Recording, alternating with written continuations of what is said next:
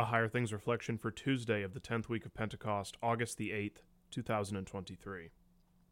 In order that God's purpose of election might continue, not because of works, but because of him who calls.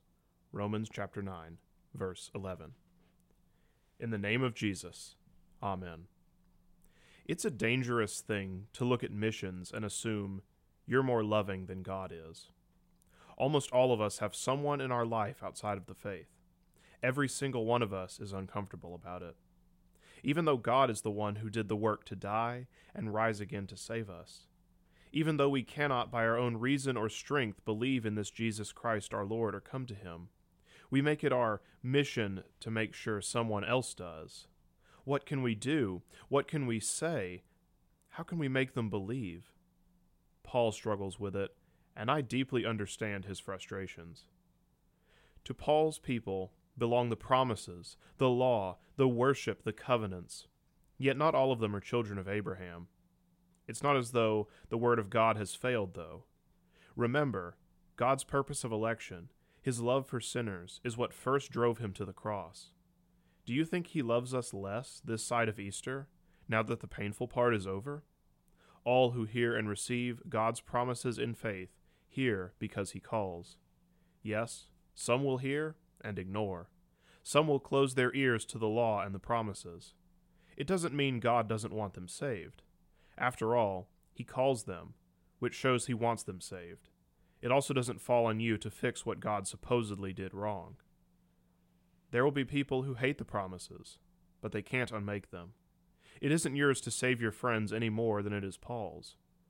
But God wants them saved even more than you do. Even if they hate the promises now, they can't unmake them. So God will still proclaim, and the Holy Spirit will still work to call, gather, enlighten, sanctify, and even keep.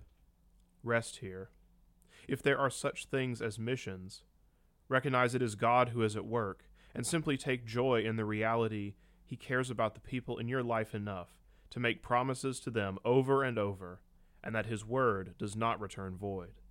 In the name of Jesus, Amen elect from every nation, yet one o'er all the earth, her charter of salvation, one Lord, one faith, one birth.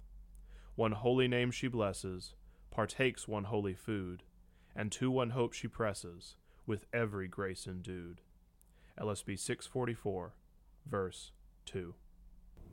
I thank you, my heavenly Father, through Jesus Christ, your dear Son, that you have kept me this night from all harm and danger and I pray that you would keep me this day also from sin and every evil, that all my doings in life may please you.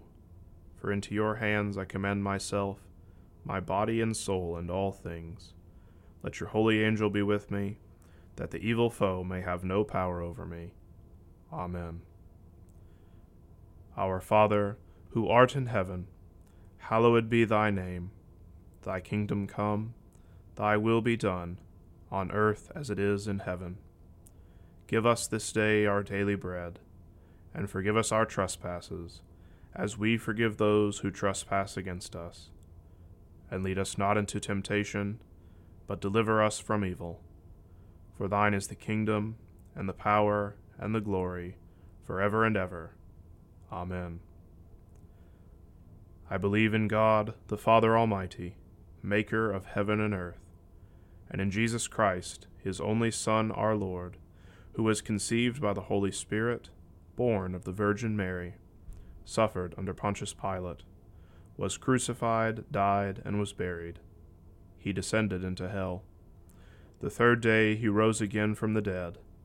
He ascended into heaven, and sits at the right hand of God the Father Almighty.